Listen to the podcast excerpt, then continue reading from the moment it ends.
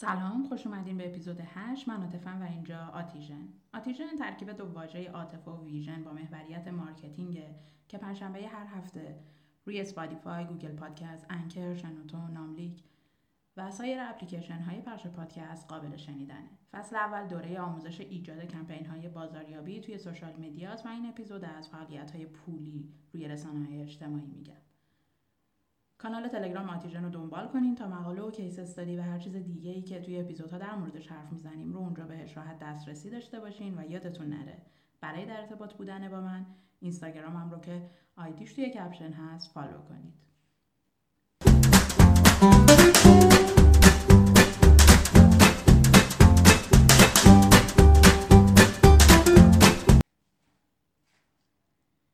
اگه تو سالهای اخیر مدتی رو توی رسانه‌های اجتماعی گذرونده باشین، احتمالاً مطالبی رو دیدین که متناسب با علایق شماه، ولی ممکنه اون لحظه متوجه نشده باشین که چینششون بر اساس علایق شما بوده. چرا؟ چون یه شرکت میتونه مبلغی رو برای هدف قرار دادن اون چیزی که به عنوان محتوای تبلیغاتیش توی سوشال مدیا شناخته میشه به یه مخاطب گسترده‌تر یا خاص‌تر اختصاص بده. و همه پلتفرم‌های سوشال مدیا هم راهی دارن که مشاغل یا کمپانی‌های دیگه و گاهی حتی افراد بتونن با دادن یه سری هزینه که بهش میگیم فعالیت‌های پولی محتواشون رو به مخاطب مورد نظرشون نمایش بدن. که البته این توی خارج از ایران خیلی بیشتر رواج داره تا توی ایران. در حالی که مجبور نیستین برای انتشار اکثر مطالبمون توی در واقع این پلتفرم‌های سوشال مدیا هزینه‌ای بدیم، خیلی از بازاریاب‌ها اما متوجه شدن که فعالیت‌های ارگانیک به تنهایی تأثیر کمپین‌های بازاریابیشون رو کم می‌کنه و به دنبال یه ترکیب از فعالیت‌های پولی و ارگانیکن تا بتونن به انواع مختلف به اون مخاطب مورد نظر خودشون برسن. این امر به ویژه توی پلتفرمی مثل فیسبوک به شدت خودش رو نشون میده، چون عموما شما اول پست های دوستا و خانواده‌تون رو نشون میدین و در واقع این به این معنیه که پست ها توسط مارک ها یا شغل های دیگه وقتی تولید میشن به ندرت دیده میشن، مگر اینکه برای اونها هزینه ای شده باشه. بعد یادمون باشه که پیش‌فرض توی همه پلتفرم های سوشال مدیا اینه که محتوای شما فقط به 3% از افراد نشون داده بشه. افرادی که اون اکانت شما رو دنبال میکنن، افرادی که اکانت شما رو دنبال نمیکنن، در صورتی که اکانتتون پابلیک باشه میتونن به اکانتتون دسترسی داشته باشن، و افرادی که کسایی رو فالو میکنن که اونها در واقع محتوای شما رو بازنشر میکنن.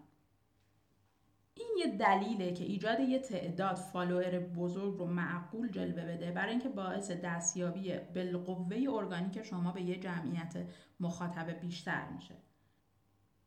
اما اینکه کی فالوور شماست هم مهمه. الان میلیون ها فالوور وجود داره که 90% اون حساب‌ها یا جعلی ان یا رباتن یا قادر به خریدن اون چیزی که شما در حال فروشش هستین نیستین، و در واقع این میشه یه مانع برای خریدن فالوور فیک که از طریق اون سعی کنی الگوریتم رو فریب بدی تا اون الگوریتم فکر کنه که حساب شما یه حساب تاثیرگذاره. با این حال اگه کمپین بازاریابی شما یه بودجه‌ای رو داره، بهتر صرف هزینه تبلیغات و ارتقاء هدفمندش بکنین تا خریدن فالوور فیک. فعالیت‌هایی که با استفاده از این فعالیت‌های پولی میشه در واقع اثرگذاریشون رو افزایش داد 3 دسته‌اند: تبلیغ یک قطعه خاص از محتوا، تبلیغ یک صفحه یا یک اکانت خاص، و تبلیغ خاص توی بسترهای پلتفرم‌های سوشال مدیا. توی 2 مورد اول بیشتر مختص در واقع سوشال مدیاه، اما مورد آخری یه گزینه‌ایه که توی هر پلتفرمی تقریبا قابل اجراست.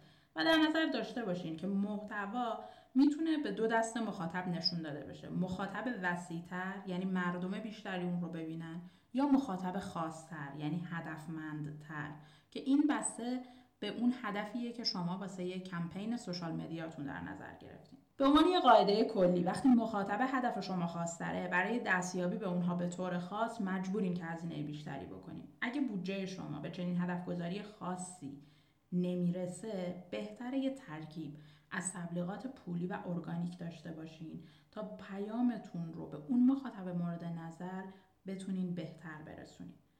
پرداخت برای دیده شدن ممکنه خوشایند نباشه، اما میشه با آزمایش کردن کمپین های کوچیک که نسبتاً ارزون قیمت ترن به اون ترکیب مورد نظر که بهین است براتون دسترسی پیدا کنید و این میتونه بهتون کمک بکنه که یه بینش نسبت به تعامل و اثر بخشی انواع مختلف محتواها، متن‌ها و بخش‌های مخاطبتون داشته باشین و همه این موارد بهتون کمک میکنه تا بودجه بازاریابیتون رو عاقلانه تر سرمایه گذاری کنید. به عنوان مثال توی کیس استادی مربی مجازیمون مریم تصمیم میگیره که میخواد ارتقاء عضویت داشته باشه و مخاطبان هدفش زنان 25 تا 35 ساله ساکن مناطق شهری تهرانن که تمام وقت یا پاره وقت کار میکنن و از تناسب اندام، مود و بیرون رفتن و خوشگذرونی لذت میبرن. به نظرتون باید چه رویکردی رو در پیش بگیره؟ اون ممکنه بیاد از گزینه‌های هدفمند پرداخت شده برای تقویت صفحه کاریش استفاده کنه که به صورت خاص زنان تهران که بیشتر از 25 سال سن دارن رو هدف قرار بده. در ضمن اینکه باید مطمئن بشه محتوای صفحه‌ش هم واضح و جذابه به طوری که یک کنجکاوی بالقوه رو ایجاد میکنه، یعنی در واقع هم داره به بهتر شدن کمپین پولیش کمک میکنه، هم داره به فالوور ارگانیکش فکر میکنه اینطوری. یا اینکه میتونه مطالب خاصی رو درباره یه ویژه برنامه تابستون برای یه دوره خاص برای مخاطبای خودش تبلیغ کنه که مخاطب اون قطعا زنان شهر تهران که بین 25 تا 35 سال هستن و علایقشون هم دویدن و تناسب اندام باشه. یه راه دیگه‌ای که داره اینه که میتونه صفحه‌اش رو به صورت مرتب با یه محتوای جذاب و مرتبط به روز رسانی بکنه و مردم رو ترغیب بکنه که اون ویژه برنامه‌ای که دارن استفاده می‌کنن رو به اشتراک بذارن، صفحه‌اش رو فالو بکنن و اینطوری در واقع جامعه هدف بزرگتری رو مخاطب قرار بده. اما حالا یه سری سوال بیاین به اینا فکر کنید و برام جواباش رو بنویسین. تجربه خودتون از دیدن تبلیغات پولی تو سوشال مدیا چی بوده؟ به مریم یا سایر کیس استادیای این دوره فکر کنید. ببینید چطوری میتونن از فعالیت‌های پولی یا ارگانیک برای رسیدن به مخاطبی که براشون تعیین کردین استفاده کنن. تا الان یاد گرفتیم که چطوری کمپانی‌ها میان هدفگذاری میکنن، تحقیق میکنن روی مخاطبشون، تبلیغات پولی و دسترسی‌های ارگانیکی که پیدا میکنن توی سوشال مدیا چطوریه. حالا بیاین بررسی کنین که چطوری شما همواره به عنوان مصرف کننده و کاربر این رو تجربه کردین. در مورد مارکا و محصولات و کمپانی‌هایی که توی زندگی روزمره‌تون استفاده می‌کنین، از مواد شوینده تا کفش، از نرم‌افزارهای حسابداری که استفاده می‌کنیم تا سالن‌های آرایشی. چه از قبل این برندها رو توی قالب سوشال مدیاشون دنبال بکنیم یا نه، اما مخاطب هدف اونهاییم و اونها می‌خوان توسط ما دیده بشن. پیام‌های بازاریابی رو که از اونها و دیگران دریافت می‌کنیم توی سوشال مدیا یا جاهای دیگه در نظر بگیرین. چه مشاغلی رو میتونین به صورت آنلاین پیدا بکنین؟ به نظر میاد استراتژی سوشال مدیاشون پولیه یا ارگانیک و این رو از کجا فهمیدید یا از کجا میشه فهمید؟